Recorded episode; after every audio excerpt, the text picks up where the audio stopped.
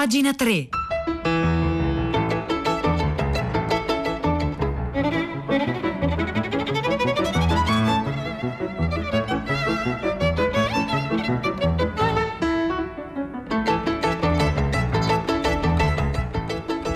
Le 9, buongiorno da Vittorio Giacopini e ben trovati a pagina 3, la cultura nei giornali, sul web nelle riviste. Oggi, lunedì 6 settembre, cominciamo a parlare di elementi, di acqua. E, mm, è un modo, diciamo, molto generale per affrontare in realtà il problema dei problemi, il mutamento eh, climatico. Fotografare l'acqua è il compito che si è dato ormai da anni un fotografo americano, eh, Mustafa Abdulaziz, che viene intervistato sulle pagine dell'Espresso da Amélie Basner e dice Abdulaziz fotografo l'acqua per cogliere l'uomo. È appunto un tentativo di cercare di capire il nostro tempo, la nostra società e il malessere del nostro tempo, il malessere della nostra società proprio attraverso la foto di questo elemento così costitutivo della vita sul pianeta Terra, non soltanto della vita umana, di qualsiasi forma di vita, vegetale, animale. E appunto una, un, un'intera esistenza passata a fotografare l'acqua per cogliere dei mutamenti, dei mutamenti nel mondo incontro, intorno a noi. Il Covid, gli incendi, le inondazioni, le proteste di Black Lives Matter l'anno trascorso è stato, dice la Basner, straordinario a tanti livelli, è un presentimento del nostro futuro e Mustafa Abdulaziz dice sì e aggiunge temo di sì. Tutto quello che abbiamo visto nel 2020 e anche negli anni prima ci mostra chiaramente che stiamo scivolando verso eh, l'abisso, anche se direi che il movimento BLM e Black Lives Matter è stato il barlume di speranza in tempi oscuri. Quando io crescevo a New York un dibattito come quello attuale sarebbe stato impensabile. Il discorso sulla rappresentazione di genere, di identità, di sessualità, di razza, di classe è stato atteso a lungo nelle società occidentali, potrebbe essere il gusto del futuro, progresso sociale in un mondo in fiamme. Sì, quello forse è l'elemento di speranza, dice Mustafa Abdulaziz, ma il dato caratteristico è che il mondo è in fiamme. E appunto che cosa sta accadendo? Quale sarà il momento di un vero cambiamento che possa in qualche modo contrastare il cambiamento climatico? Il cambiamento, dice Abdulaziz, avverrà quando saremo inondati da crisi dopo crisi, quando le pandemie e le catastrofi naturali si susseguiranno freneticamente, non soltanto in Bangladesh, ma da noi in Europa e negli Stati Uniti succederà, succederà, quando la popolazione ricca dell'Ovest realizzerà che anche noi facciamo parte della realtà umana, e certo perché c'è questa illusione, questa beata illusione che diciamo, le conseguenze estreme del cambiamento climatico in realtà avvengano solo altrove, cosa che in parte è vera e in parte non sarà più vera, cioè questa cosa cambierà, peggiorerà. Il cambiamento, insiste Abdulaziz, avverrà quando non soltanto vedremo le cose sul telefono, ma quando le dovremo vivere. Tutto quello che stiamo facendo nella nostra vita quotidiana sta rovinando il pianeta. Però per farci capire questo fatto abbastanza evidente, dobbiamo trovarci in una posizione in cui non possiamo più scegliere di ignorarlo. Nel momento in cui ti ritrovi sul tetto di casa tua guardando i tuoi averi portati via dall'alluvione, non puoi più scegliere di ignorare la nostra eh, realtà. Bisogna poi chiedersi, appunto, questo è il problema, Occidente e Oriente, noi, eh, gli occidentali, come dire, in qualche modo distratti e il resto del mondo che invece non può essere distratta, però poi alla fine stiamo tutti sulla stessa, sulla, sulla stessa terra e la grande domanda è il nostro pianeta sopravviverà in un modo o nell'altro, alla fine l'acqua rimarrà sempre acqua e gli uomini? E la domanda vera, dice Abdulaziz, è proprio questa, il pianeta si riprenderà, troverà un bilancio altro. Se noi sopravviveremo agli impatti del nostro comportamento è la domanda fondamentale. Il pessimismo è forse un errore, ma la stessa cosa si ha applica all'ottimismo ingenuo. Secondo me qualcuno tra noi ce la farà. È troppo presto per dire che cosa significa esattamente, come ce la faremo a farcela, qual è però la via di fuga. Una vera politica climatica. Dobbiamo, dice Abdulaziz, trovare modi per rivalutare il nostro sistema economico, uscire da questa idea del profitto individuale, dalla crescita infinita in un pianeta con risorse finite. Un cambiamento paradigmatico su questo eventualmente implicherà un impatto sulla politica politica, ma non posso semplicemente mettere assieme questi due concetti. Comunque c'è un legame tra il come consumiamo le nostre risorse, le idee dell'arricchimento personale e la mentalità prodotte da questo sistema, il modo in cui vediamo il mondo che ci sta attorno. Siamo cittadini cresciuti in un sistema economico lontano dalla realtà. Ecco perché non riusciamo ad adottare il pensiero collettivo. E allora perché? Perché diciamo in base a tutti questi ragionamenti che riguardano appunto una visione complessiva della terra, del mondo, dell'economia, dei comportamenti umani, dei consumi umani, delle politiche umane, c'è l'acqua. Perché, dice Abdulaziz, ho scelto l'acqua perché avevo il desiderio di trovare una tematica che riuscisse a penetrare l'essenza umana. È il motivo più universale, più rilevante che ci sia. Della, dall'acqua è nata la nostra vita e quindi Water, che è il suo progetto diciamo, di lavoro, è un progetto aspetto in, in qualche modo introspettivo, ma allo stesso tempo riflette lo sconvolgimento fondamentale dall'era industriale a quella informativa. È la svolta più grande del nostro tempo e poi naturalmente nella intervista parla anche di come lui organizza le sue foto come fotografa e torna però a dire questa cosa, diciamo che solo apparentemente è paradossale, cioè che fotografando l'acqua, un elemento, in realtà lui sta fotografando la condizione umana. Per prima cosa questo lavoro, infatti, dice Abdulaziz, tratta dell'acqua nel senso più basico possibile. Chi possiede l'acqua, dove sta la crisi, dove c'è scarsità di acqua. Poi ne voglio capire l'influenza sulla nostra vita, voglio portare lo sguardo sull'essere umano e sulla sua relazione con la natura, sull'assurdità del ventunesimo secolo. Se noi uomini saremmo in grado di oltrepassare la nostra autodistruzione dirigendoci verso una coesistenza con quello che ci sta circondando o se al contrario, il nostro comportamento irrazionale e violento con il nostro pianeta sarà la maledizione del nostro destino. E questo è il il grande problema. Dopodiché si torna appunto a foto- parlare di acqua e parlare delle strade del mondo, delle infinite strade del mondo. Eh, il, ricorda Abdulaziz che la prima diciamo, destinazione dei suoi reportage eh, fotografici sull'acqua era la Sierra Leone, che era stata la sua prima eh, destinazione, e poi ha cambiato atteggiamento, cioè non è andato più a cercare appunto quei casi estremi, sono andati in Cina e in California, esplorando la dimensione politica e economica dell'acqua dell'acqua. Oggi mi trovo ancora in un periodo di transizione, vorrei andare in Artide per andare oltre, per trovare nuovi livelli di complessità, ci viene estratto il petrolio e avvelenata l'acqua utilizzata durante il processo.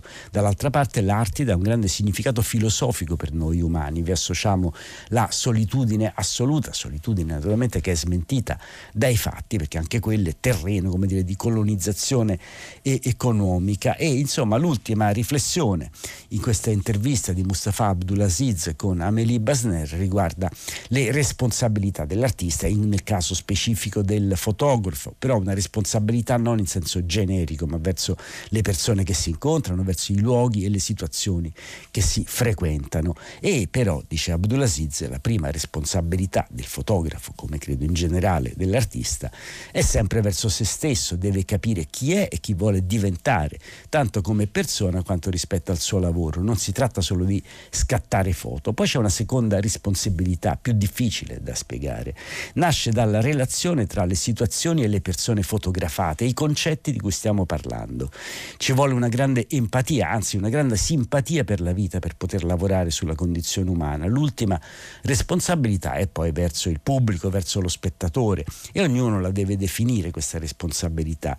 Le mie fotografie, le sue foto sull'acqua sono, dice, commenti, non voglio educare, offro una prospettiva e poi sarà il compito dello spettatore di andare oltre le mie foto, di farne un senso, di trovare un significato individuale. Ecco, queste sono delle riflessioni appunto che parlano di questa cosa così basica, come dice anche lui, che però appunto decide del nostro presente, del nostro futuro e ha deciso del nostro passato, dell'origine stessa della vita sulla Terra, l'acqua. Fotografo l'acqua per cogliere l'uomo è Mustafa Abdulaziz, intervistato da Amelie Basner sull'Espresso.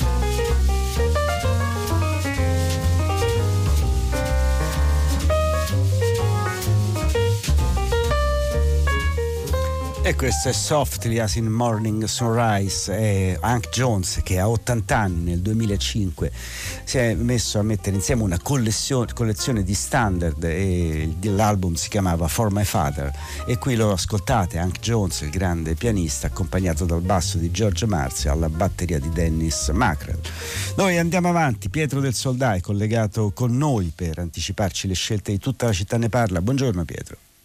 Eccoci Vittorio, buongiorno a te, le ascoltatrici e agli ascoltatori di pagina 3. Parliamo di nucleare questa mattina. La settimana scorsa le parole del ministro della transizione ecologica Roberto Cingolani sulla, sull'ipotesi di eh, almeno ragionare eh, di una riconversione al nucleare, il nucleare di nuova generazione, al di là delle polemiche come chiamarle, un po' più di bassa lega sugli ambientalisti radical chic e, e altro, ha in realtà suscitato anche un dibattito interessante tra i nostri ascoltatori su questo eh, possibile nuovo nucleare meno pericoloso, eh, senza più rischi di contaminazioni o fuoriuscite eh, o altro, che ha sempre spaventato e reso di fatto impraticabile questa via, quella del nucleare fino ad oggi in Italia e nella maggior parte degli altri paesi, Francia esclusa ovviamente anche in Europa.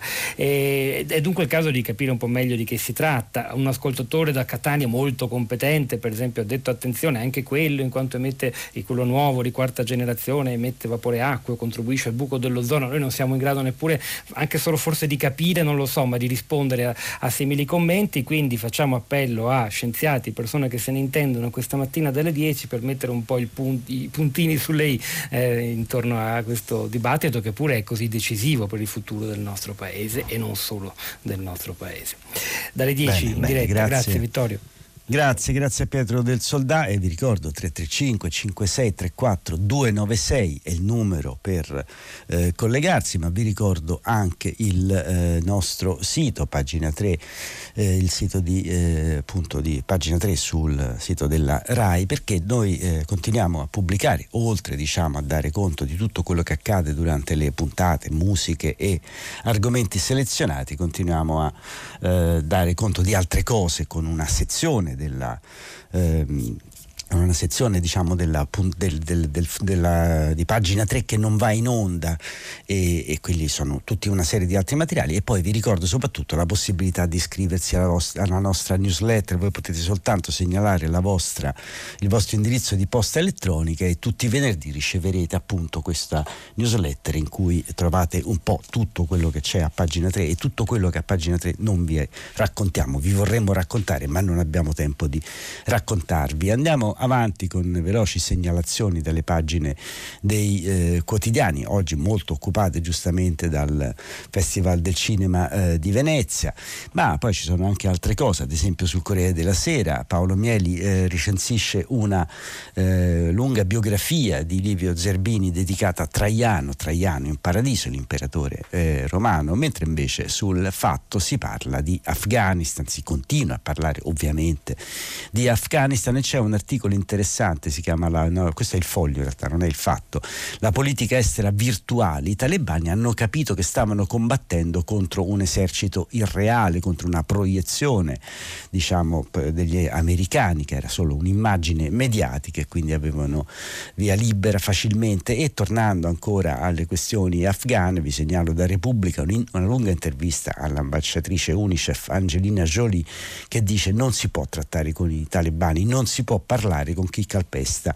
i diritti della eh, gente. Avevamo eh, segnalato appunto la grande pre- presenza sulle pagine culturali della festa del cinema di Venezia, del, del, del, Festival di Venezia e in particolare il giornale si occupa con un articolo molto bello di Stenio Solinas del libro di Xavier Janoli che è un tentativo di riscrivere la commedia humaine, eh, cioè la commedia umana di Balzac all'epoca dei social e proprio infatti l'articolo si chiama La commedia umana all'epoca dei social. Infine vi segnalo da libero un articolo che parla di alcuni scritti inediti di Oriana Fallaci che torna al tema per cui poi Fallaci fece molto discutere ai tempi dell'11 settembre, appunto una critica durissima nei confronti del mondo islamico. Si parla anche molto di 11 settembre sui quotidiani, ma insomma di 11 settembre continueremo a parlare molto in questa settimana e Radio 3 ha in serbo anche una sorpresa per i suoi suoi ascoltatori, ma insomma ci torneremo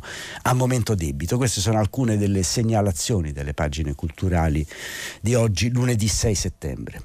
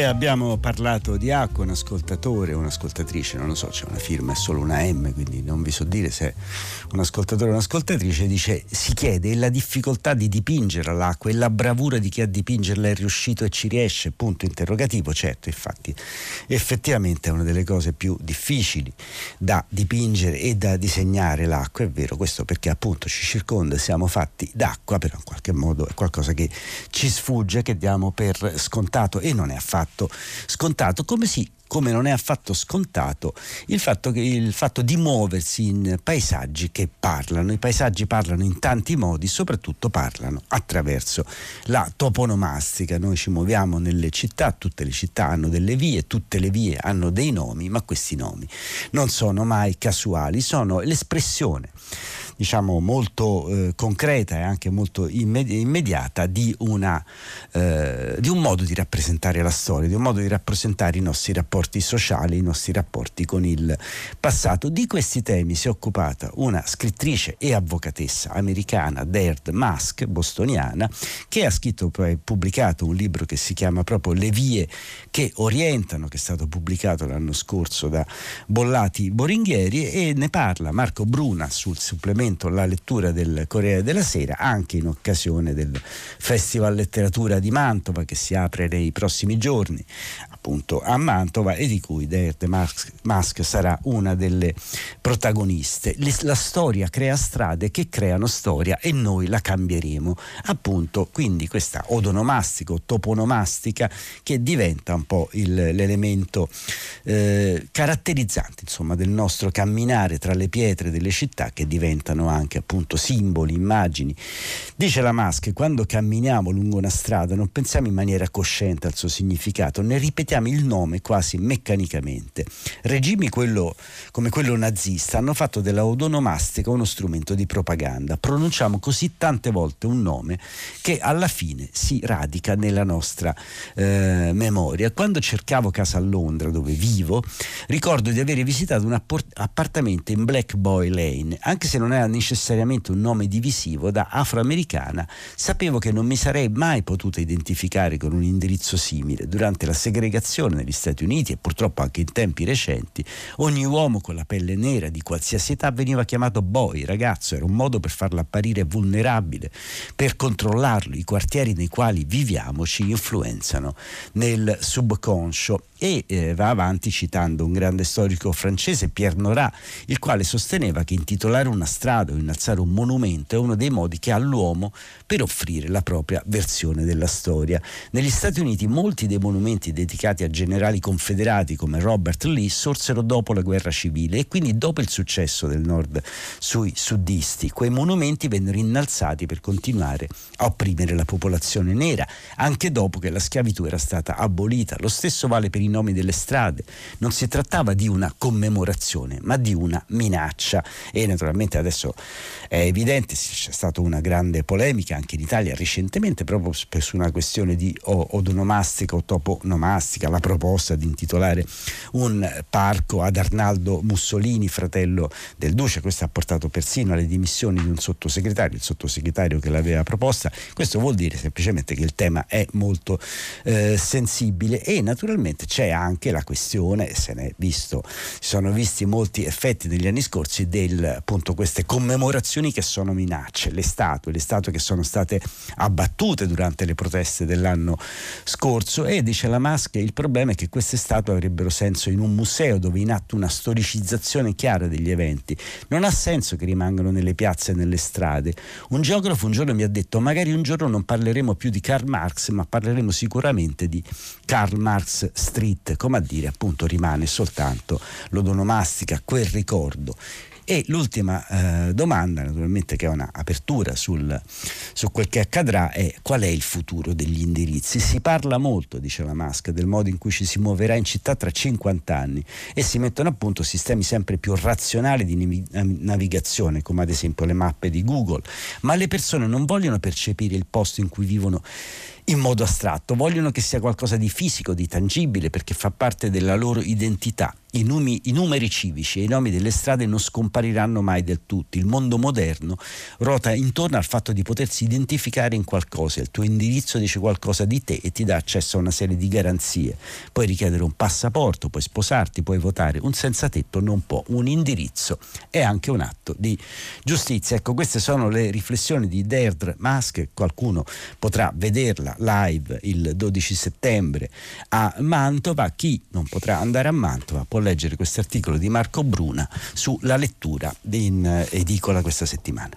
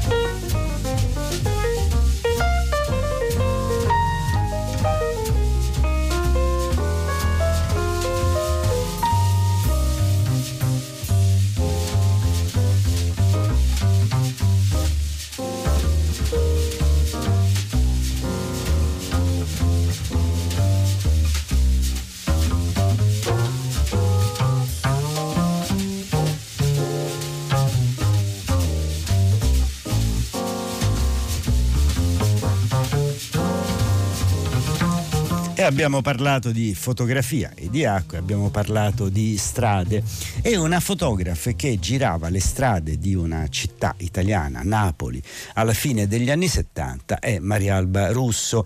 Di Marialba Russo viene pubblicato in eh, questi giorni un libro molto interessante, un libro diciamo di fotografia ma non soltanto che si chiama Public Sex ed è le foto appunto che a Napoli negli anni 70 Maria Alba Russo girando con la sua macchina scattava alle mura della città, mura che come tutte le mura parlavano, in questo caso il suo interesse era quello di eh, scattare foto alle locandine dei eh, film erotici, film erotici degli anni eh, 70 appunto quelli che andavano dalla diciamo commedia coscione donna all'italiana a cose un po' più sofisticate, ma insomma sempre relativamente. Ed era interessante per Maria Alba Russo cercare, come dire, di avere il polso della eh, città attraverso questo vagabondaggio in cerca di queste locandine eh, erotiche. Sulla rivista Il Tascabile Elisa Cater appunto cerca di capire perché è così interessante questo, eh, questo tipo di scavo, questo tipo di sguardo sulla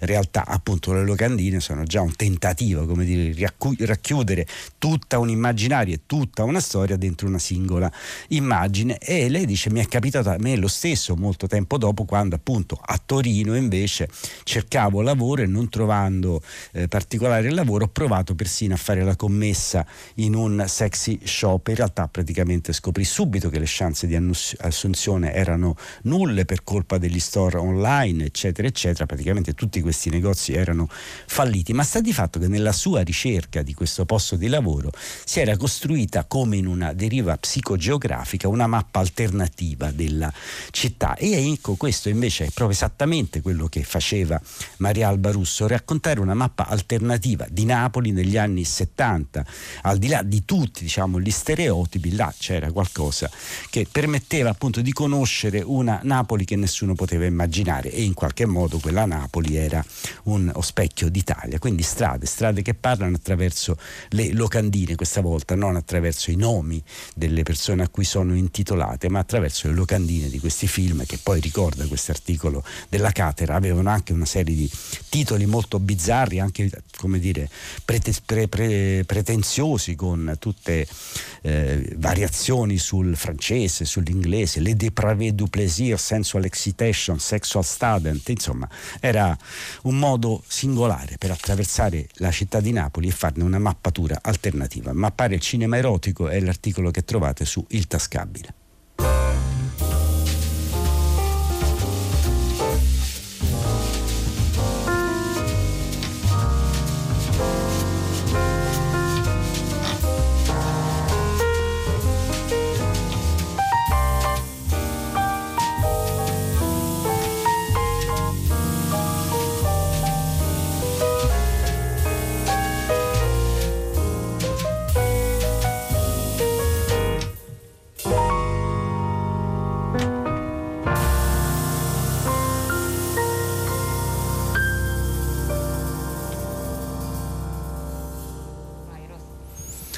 Era Softly as in a Morning Sunrise, Hank Jones qui accompagnato al basso da George Mercer, alla batteria da Dennis Macrell.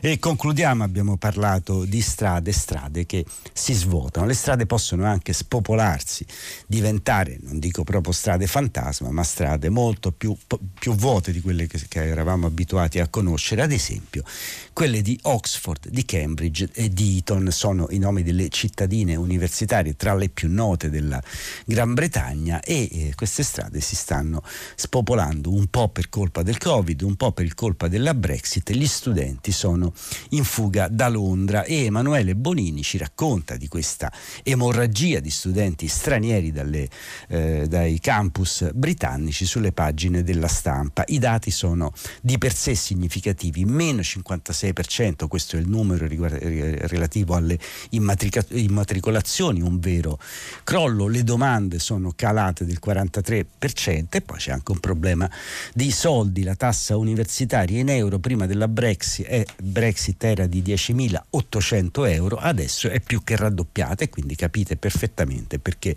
queste strade, queste strade del Regno Unito, delle città universitarie del Regno Unito si stanno spopolando. È una questione che riguarda appunto un modo di ricollocarsi dell'Europa rispetto non soltanto alla pandemia ma anche all'evento della Brexit staremo a vedere se nel futuro in qualche modo gli inglesi e anche noi ci inventeremo dei modi per contrastare questa tendenza. Ecco, questa era la notizia conclusiva di pagina 3 da Vittorio Giacopini, l'appuntamento è domani mattina alle 9. Voglio eh, ricordare Marzia Coronati in redazione, Cristiana Castellotti e Maria Chiara Beranec alla cura del programma, Giulia Nucci oggi in regia e Danilo Solidani che è stato in consoltecnica.